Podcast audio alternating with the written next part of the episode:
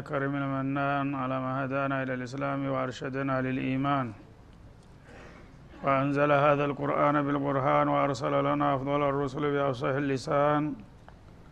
فله الحمد والشكر على هذه النعم العظيمة والآلاء الجسيمة. والصلاة والسلام على خير خلق الله وخاتم رسل الله الذي قال ما اجتمع قوم في بيت من بيوت الله يتلون كتاب الله ويتدارسونه فيما بينهم إلا نزلت عليهم السكينة وغشيتهم الرحمة وحفتهم الملائكة وذكرهم الله في من عنده. وعلى آله وصحبه ومن اهتدى بهذه وبعد فقد وقفنا في الدرس الماضي عند قوله جل وعلا من سورة هود ولقد أرسلنا نوحا إلى قومه إني لكم نذير مبين. الآية الخامسة والعشرين فلنبدأ من هنا. أعوذ بالله من الشيطان الرجيم. ولقد أرسلنا نوحا إلى قومه لكم نذير مبين. ألا تعبدوا إلا الله. إني أخاف عليكم عذاب يوم أليم. فقال الملأ الذين كفروا من قومه ما نراك إلا بشرا مثلنا وما نراك اتبعك إلا الذين هم أراذلنا بادي الرأي وما نرى لكم علينا من فضل بل نظنكم كاذبين قال يا قوم أرأيتم إن كنت على بينة من ربي وآتاني رحمة وآتاني رحمة من عنده فعميت عليكم أنلزمكموها وأنتم لها كارهون ويا قوم لا أسألكم عليه مالا إن أجري إلا على الله. وما أنا بطارد الذين آمنوا إنهم ملاقو ربهم ولكني أراكم قوما تجهلون. ويا قوم من ينصرني من الله إن طردتهم أفلا تذكرون ولا أقول لكم عندي خزائن الله ولا أعلم الغيب ولا أقول إني ملك ولا أقول إني ملك ولا أقول للذين تزدري أعينكم لن يؤتيهم الله خيرا. الله أعلم بما في أنفسهم. إني إذا لمن الظالمين. قالوا يا نوح قد جادلتنا فأكثرت جدالنا فأتنا بما تعدنا إن كنت من الصادقين قال إنما يأتيكم به الله إن شاء وما أنتم بمعجزين ولا ينفعكم نصحي إن أردت أن أنصح لكم إن كان الله يريد أن يغويكم هو ربكم وإليه ترجعون. أم يقولون افتراه؟ قل إن افتريته فعلي إجرامي وأنا بريء مما تجرمون.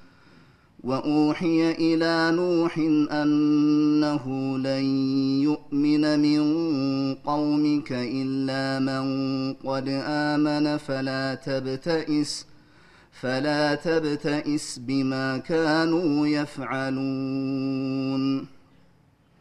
واصنع الفلك بأعيننا ووحينا ولا تخاطبني في الذين ظلموا. إنهم مغرقون. ويصنع الفلك وكلما مر عليه ملأ من قومه سخروا منه. قال إن تسخروا منا فإنا نسخر منكم كما تسخرون. فسوف تعلمون من يأتيه عذاب يخزيه ويحل عليه عذاب مقيم. حتى إذا جاء أمرنا وفاردت النور قل نحمل فيها من كل زوجين اثنين وأهلك إلا إلا من سبق عليه القول ومن آمن وما آمن معه إلا قليل. أعوذ بالله السميع العليم من الشيطان الرجيم. هذا شروع في قصة شيخ المرسلين نبي الله نوح عليه الصلاة والسلام. በዚህ ሱራ ውስጥ የተለያዩ ታላላቅ ነቢያቶች ታሪክ በተወሰነም ደረጃ ቢሆን ይጠቀሳል ብለን ነበረና በመግቢያው።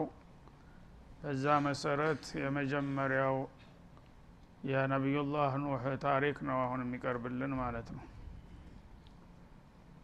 ነቢዩላህ ኑህ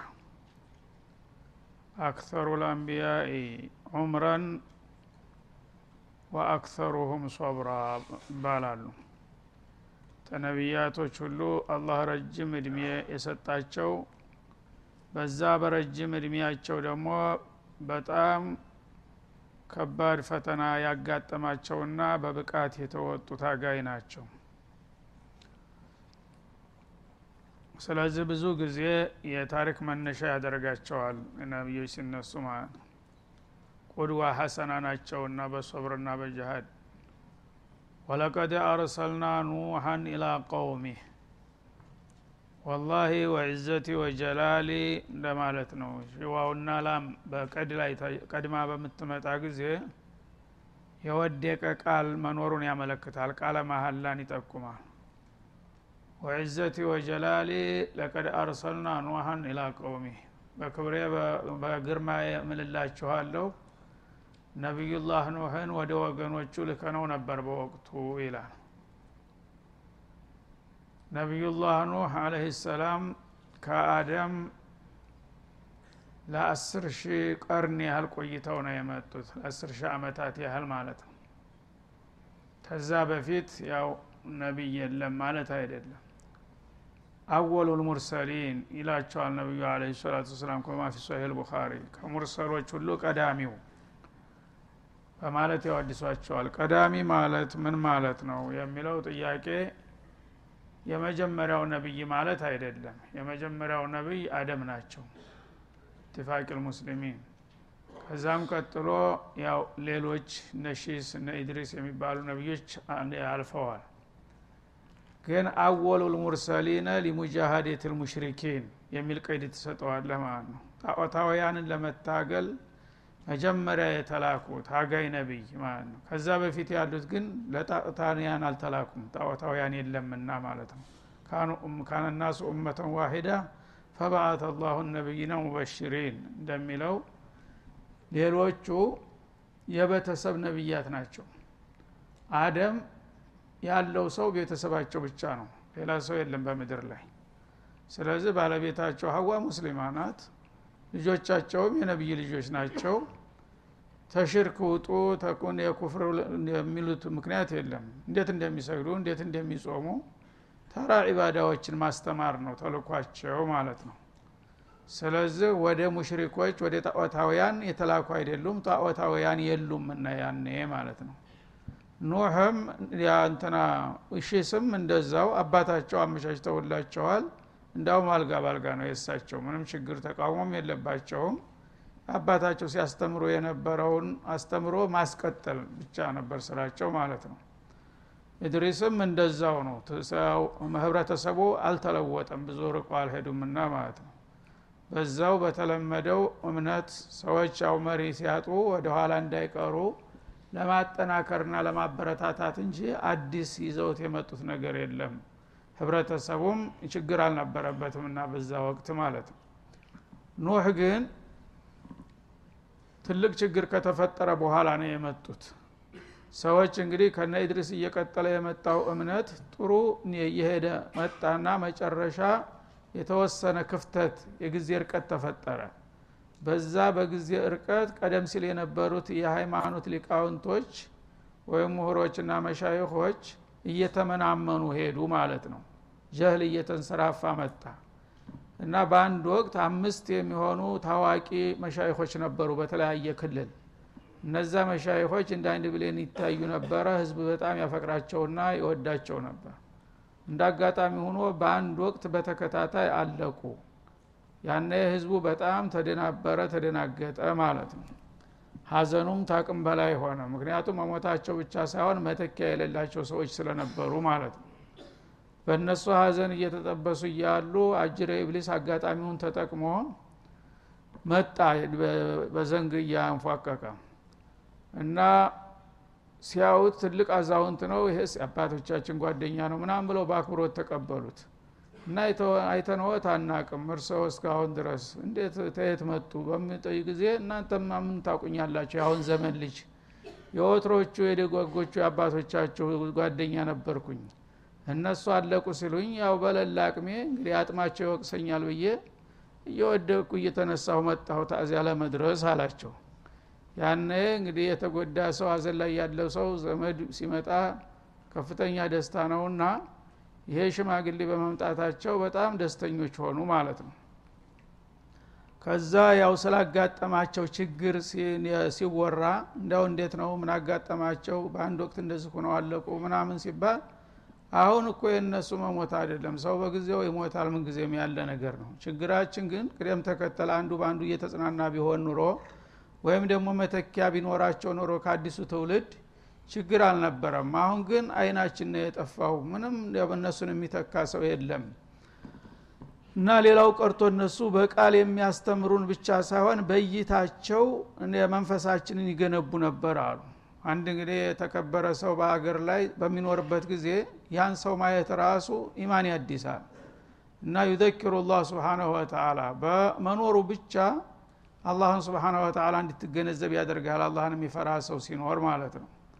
እንደዛ አይነትና አሁን በአይናችን እንኳ የምናየው አይን የሚገባ ሰው ጠፋ በሚሉ ጊዜ ያው በቃል ማስተማሩ ነው እንጂ የሚቀርባችሁ በአይንማ ማየት ይቻላል አለጎበዙ ምን እንዴት ብሎ ሲላቸው አውልት ትሰራላችሁ። በቅርጽ መልክ በመልካቸው በቁመታቸው ልክ አስመስላችሁ አውልት ትሰሩና በየአደባባይ ወይም በየሚያስተምሩበት ቦታ በመቅደስ ቦታዎች ላይ ትሰይሙታላችሁ።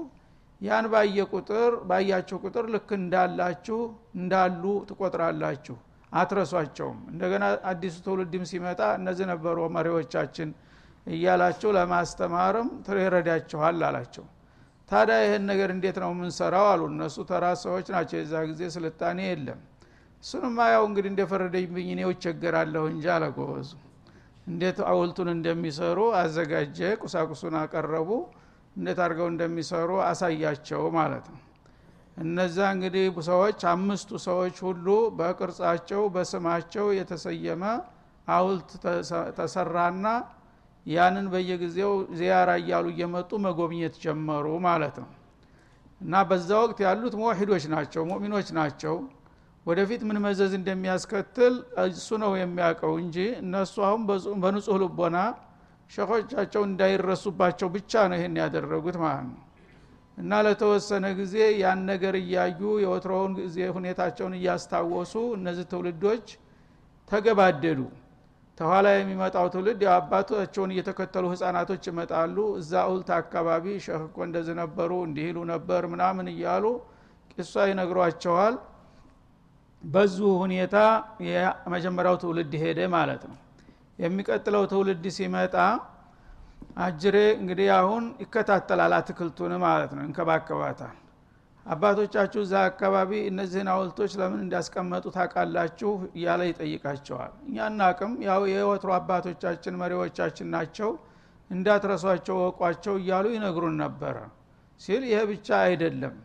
እነሱ እዚህ ቦታ በመምጣታቸው ልዩ በረካ ያገኙ ነበር ያለ እና አንድ ችግርም ሲኖራቸው እዚህ ዶሬሆ አካባቢ እነሱ አካባቢ መጥተው ዱዓ ሲያረጉ ወዲያው ዱዓቸው ተሰሚነት ያገኝ ነበረ ብዙ ጥቅም አለ እናንተ ማታቁት አላቸው።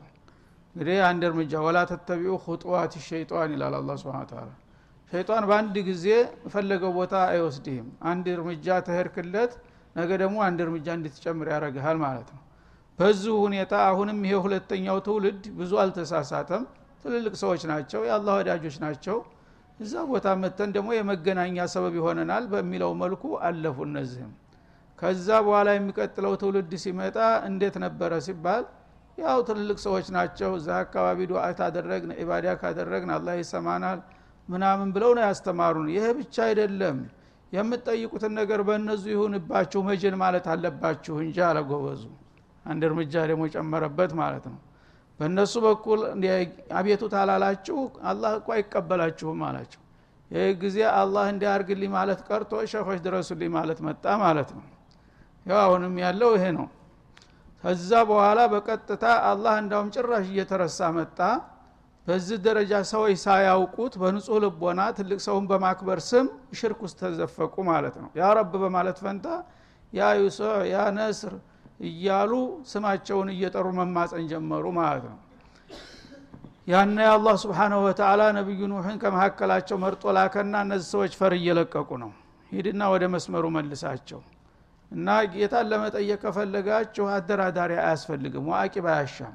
ላ ሙአቂበ ሊሑክሚ ቀጥታ ያ ረብ ብለህ መጠየቅ ትችላለህ። ለሀጀትከ ዱንያዊ ወልኡኽረዊ ኢዛ ሰአለከ ዒባዲ አኒ ፈኢኒ ቀሪቡን ኡጅቡ ድዕወተ ዳዒ እንዳለው አላህ አጋፋሪ አስተባባሪ አያስፈልግም። አላህ በሁላችሁ ዘንድ ቅርብ ነው ሁላችሁንም ይሰማችኋል። ያ ረብ ብላችሁ ብትጠይቁኝ እኔ እሰጣቸዋለሁ ለምንድን ነው ጣዖትና አውልት ጋር እየሄዳችሁ እዛ የምትሳለሙት? በላቸው ተብለው ተለኩ ኑህ ማለት ነው። ያነ ነቢዩላህ ኑህ ይህን ተልኮ መጥተው እነዚህ ነገሮች እኮ ምንም የትልልቅ ሰዎችና የአባቶቻችን ቅርጽ ቢሆኑም ሳታስቡት ከአላህ ፍቃድ እየራቃችሁና ከአላህ ሌላ ላለ አምልኮት ጸሎት እያደረጋችሁ ነው። ዒባዳ ዱዓ ዒባዳ ነው። ዒባዳ ደግሞ ለአላህ ልካልቀ ሰማዋት ወልአርድ እንጂ ለማንም ሊሆን አይገባውም እና ይሄ ነገር ተሳስታችኋል ሲሉ እነሱ ደግሞ አካከ ማለት ነው። የለመደ ልማድ እንደሚባለው አብሯቸው አድጓል። ታባታቸው ተቅድመ አያቶቻቸው ሲወርድ ሲዋረድ የመጣ ነገር ስለሆነ አንተ ከማን በልጠህ ነው? አንተማ አገርን አፍራሽ ያው ባህልን አርካሽ ነህ ተባሉና ተወነጀሉ ማለት ነው። በዛ ሁኔታ ፍጥጫው እንግዲህ ጀመረ ማለት ነው ነቢዩላ ኑህ ጋራ እና ነቢዩላህ ኑህን በምን እንደላካቸው በግልጥ አስቀመጠ አላ ለቀድ አርሰልና ኑሃን ኢላ ቀውሚህ ወደ ወገኖቹ ላክ ነው። ምን እንደሚል ብለው የተላከው መርሁም እንዲነበረ የተላከበት ተልኮው ዋናው የተልኮ እምብርትና መሰረቱ ኢኒ ለኩም ነዚሩ ሙቢን። ወገኖች መጀመሪያ እኔ ለእናንተ ግልጽ የሆንኩ አስጠንቃቂ ነኝ። የእናንተ ጥላታችሁ አይደለሁም ማለት ነው። በጥላት አይን ለእናንተ ለወገኖች መጥፎ እንዳይደርስባችሁ ስለምፈራ መጥፎ ላይ ከመውደቃችሁ በፊት የማስጠነቅቅ ወገናችሁ እንጂ እንደ ጥላት አርጋችሁ አትሁኝ አሏቸው። እና ዋናው የመጣሁለት ተልኮ ምንድን ነው አላ ተዕቡዱ ኢላላህ ከአላህ ተካሊቃችሁ ተራዚቃችሁ በስተቀር ማንንም እንዳትገዙ አስጠንቅቃቸው ብሎ ጌታ ላከኝ። እኔ ነኝ ሁላችሁንም የከለቅኳችሁ እኔ ነኝ የምረዝቃችሁ እኔ ነኝ የማኖራችሁ ስለዚህ መገዛት ካለባችሁ እኔን ብቻ እንጂ ላፉላን ወላ ዒላን ብላችሁ ከሱ ውጭ የሆነን ነገር ማምለክ መጸለይ መነዘር መሳል ምናምን የሚባል ነገር ይሄ የአላህን ሀቅ ለሌላ አሳልፋችሁ እየሰጣችሁ ነው። በዚህ አላማ ነው የመጣሁት እንጂ እናንተ ልጎዳ አይደለም በማለት ራሳቸውን አስተዋወቁ ተልኳቸውን ጀመሩ ማለት ነው ኢኒ አኻፉ አለይኩም አዛበ የውሚን አሊም አሉ። ይህን የምላችሁን ቁም ነገር ተቀብላችሁ በስራ ላይ ካላዋላችሁ እኔ አሳማሚ በጣም አሳረኛና ከባድ የሆነ ቀን ቅጣት እንዳይመጣባችሁ ፈራለሁ አሳር መከላ ያዘለ ቀን እንዳይመጣ ማለት ነው። በዚህ ሁኔታ ከቀጠላችሁ አላህ ይቆጣል። አላህ ደግሞ ከተቆጣ ለጥፋት ይዳርጋችኋል። ያ እንዳይሆንና ወገኖቼ አደጋ ላይ እንዳትወድቁ ነው የመጣሁት እንጂ ከዚህ ውጭ ሌላ ተልኮ የለኝም ብለው አቋማቸውን ገለጹ ማለት ነው። እና አዛበ የውሚን አሊም የሚለው ሁለቱንም ሊያካትት የዱንያንም አዛብ የአኽራንም አዛብ ያካትታል። እና አሳማሚ አንገብጋቢ የሆነ ቀን ቅጣት ማለት አንድ ቀን አላህ ተቆጥቶ በዚህ ምድር ላይ በአደጋ ሊጠራርጋችሁና ሊያጠፋችሁ ይችላል። ያ ቀን የመከራ ቀን ይሆናል ማለት ነው። እንደገና ደግሞ ትልቁ የውመልቅያማ ይመጣል። እሱ ደግሞ ለጀሃነም ይዳርጋችኋል እና እነዛ አሳረኛ ቀናቶች መጥተው እናንተ ለአደጋ ተመጋለጣችሁ በፊት ከዚህ ስተታችሁ እንዲትወጡ ልመክራችሁና ልገስጣችሁ ነው የመጣሁት በማለት ነገሯቸው ማለት ነው። ያነ በወቅቱ የነበሩት እንግዲህ ጣዖታውያን በጣም የገረሩ ስለነበሩ እሳቸውን ከመጤፍ ሳይቆጥሩ በማንቋሸሽና በመዝለፈ መልክ መልስ ይሰጧቸዋል። ምን አሉ? ፈቃል ፈቃል አልመለኡ ለዚነ ከፈሩ ሚን ቀውሚህ ከወገኖቻቸው ከሃዲ የነበሩት መሳፍንቶችና መኳንንቶች የአገር ሽማግሌና መሪ ተብዬዎቹ ማለት ነው። ማለት ትልልቅ ሰዎች ማለት ነው። በእድሜያቸው ትልቅ ሊሆኑ ይችላሉ። በስልጣናቸው በሀብታቸው ተሰሚነት ያላቸው ሰዎች መለእ ይባላሉ። መለእ ማለት ምንድን ነው ስታየው አይን የሚሞላ ሲናገር የሚያሳምን በህዝብ የታጀበ ወርጮ የሞላ ማለት ነው። እንደዚህ አይነቶቹ ሰዎች ናጸረ እስላም ሁልጊዜ ምክንያቱም ሚስኪን እናቴን ያገባ ሁሉም አባቴ ነው። ምንም ማንም ጋር አይጣላም። ሁልጊዜ ለሀቅ ጸር የሚሆኑት ወይ ባለስልጣናት ወይ ሀብታሞች ወይ ባለወገን ነው። ምክንያቱም ያችን መርከዙን እንዲያታሳጣው ስለሚፈራ። ልክ እንደ ሴት ቅናተኛ ናቸው እነዚህ ሶስት ኃይሎች። እና ሌላ ተፎካካሪ እንዲመጣ አይፈልጉም። ህዝብ የሚቀበለው ህዝብ የሚሰማው ሰው እንዲፈጠር አይፈለግም። ምክንያቱም አማራጭ ከመጣ እሱ እንደሚወድቅ ስለሚያውቅ ማለት ነው። ስለዚህ መለ ማለት ሁልጊዜ በሀገር ላይ ተሰሚነት ያላቸው ባለስልጣናት ሀብታሞች የእድሜ ባለጸጋዎች እንዲሁም ደግሞ በብዙ ወገን የተደገፉ ተሰሚነት ያላቸው ሰዎች ያችን ያለቻቸውን ቦታ የሚጋፋ ሰው እንዳይመጣ ስለሚሰጉ እነሱ ናቸው ሁልጊዜ ነቢያትን የሚጋፈጡት ማለት ነው። እና ምን ብለው መልስ ሰጡ? ማነራከ ኢላ በሸረ ሚትለና። እኔ የአላህ መለክተኛ ነኝ ብለው ስላስተዋወቋቸው አንተ ከማን ተሽለህ ነው የአላህ መለክተኛ የምትሆነው? እንደኛው ሁለት እግር ሁለት እጅ አለህ ነህ። ምን ሚዛ አለህ አሏቸው። ተመልከት እንግዲህ ሙሻቀባ ሰዎች ሁልጊዜ አንድ ተቃዋሚ በሚመጣ ጊዜ ያንን ተቃዋሚ ተወዳድሮ ማሸነፍ እንደማይችሉ ሲያውቁ የእሱን ስም ማጥፋት ነው ማጉደፍ ነው ጥላሸት መቀባት ነው ማለት ነው እና ማብጠልጠል እሱ እሱ ተማን በልጦ ነው። ገሌ ልጅ አይደለም እንዴ? የምናውቀው አይደለም እንዴ? አላህ እሱን እንዴት መረጠው ከኛ መካከል ይልሃል ማለት ነው። ይህን የሚለው ምንድ ነው ህዝቡን ከስራቸው ያለውን ህዝብ እንዳይቀማቸው የተሻለ መሪ መጣልን ብሎ ወደዛ እንዳይገለበጥና ባዶ እጃቸውን እንዳይቀሩ በመስጋት ነው ይህን የሚያደርጉት ማለት ነው። እና አንተ የእኛው ቢጤ ሰው ሁነህ እያለህ እንዴት የአላህ መለክተኛ ልትሆን ትችላለህ አሉ እንግዲህ በእነሱ አባባል የአላህ መለክተኛ ሊሆን የሚችለው በይዘቱ ራሱ ከኛ የተለየ ነገር መሆን አለበት። ወይ በግዝፈት ከኛ በብዙ ጥፍ ቁመቱ ያደገ ወይም በስፋቱ ወይም በመልኩ በተለያየ መልኩ ወይም ደግሞ መልአክ ብዙ ጊዜ የሚሉት እንደዚህ ነው። መልአክ ቅዱስ ስለሆኑ እነሱ ወንጀል ስለሌላቸው የአላህ መለክተኛ ሊሆኑ የሚገባቸው መልአኮች ናቸው ይላሉ እንጂ ሰው ተሰው ማን በልጦ ማን ተማን በልጦ ማን መሪ ማን ተመሪ ይልሃል ማለት ነው። ማ እላ ሚትለና የእኛው ቢጤ ሰው እንጂ ከእኛ የተለየ አይደለህምና ለምትለው ስልጣን ብቁ አይደለህም ማለታቸው ነው።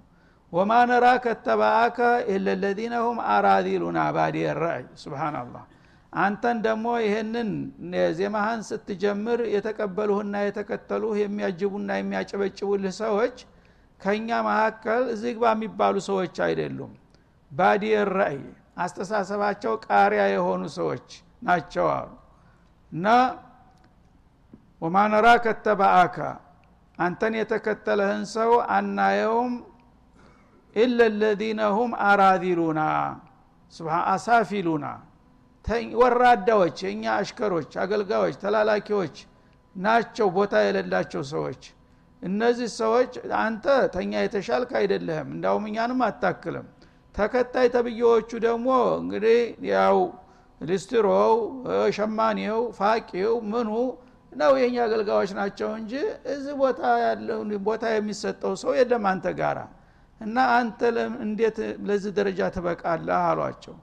ባድ ረእይ ማለት አስተሳሰቡ ቃሪያ የሆነ ያው የበሰለ ሰው ተሰሚነት ያለው ሰው የለም አንተ ጋራ ማለታቸው ነው። ምክንያቱም የአላህ ረሱሎችን ሁልጊዜ የሚቀበሉት ተራ ሰዎች ናቸው አስቀድመው ምክንያቱም አላህ በአንድ በኩል ያጎደለውን በሌላው በኩል ይሞላለታል። እነዛኞቹን ስልጣን ሀብት ስለሰጣቸው ሚስኪኖች ደግሞ ሁልጊዜ ሪሳላ ሲማጣ የመጀመሪያ የንቡዋ ተቀባይ የሚያደርጋቸው በዲን ይክሳቸዋል ማለት ነው። ስለዚህ እነዚህ ሰዎች የሚከተሉህ ከሆነ አንተን እንዴት እኛ እንከተልህ? አንተ ምናልባት እንደምትለው ብትሆን ኑሮ መጀመሪያ እኛ ዘንዳ ተቀባይነት ታገኝ ነበረ። አሁን ግን እየተቀበሉህ ያሉት የእኛ ተላላኪና አሽከሮች ናቸውና አንተም ከእኛ አትበልጥም ተከታዮችም የእኛ አሽከሮች ናቸው በማለት አጥላሉ ማለት ነው። ወማ ነራ ለኩም አለይና ሚን ፈድሊን። ስለዚህ በአንተ በመሪውም ሆነ በተከታዮቹ ምንም ማዕረግ ክብር አናይላችሁም ወራዶች ናችሁ አላቸው በል ነዙኑኩም ካዚቢን። ይልቁንስ እውነቱን ለመናገር እናንተ ነቢይ ተመካከላችሁን ወጥቷል ብላችሁ የምትለፍፉ ሰዎች የለየላችሁ ውሸታሞች መሆናችሁን ነው እኛ የምናምነው እንጂ እንዳላችሁት ንቡዋ ለእናንተ ተሰጥቶ አይደለም በማለት በጣም አስከፊና አሳፋሪ የሆነ መልስ ሰጧቸው ለነቢዩላህ ኑሕ ማለት ነው هذا وصلى الله وسلم على النبي وعلى اله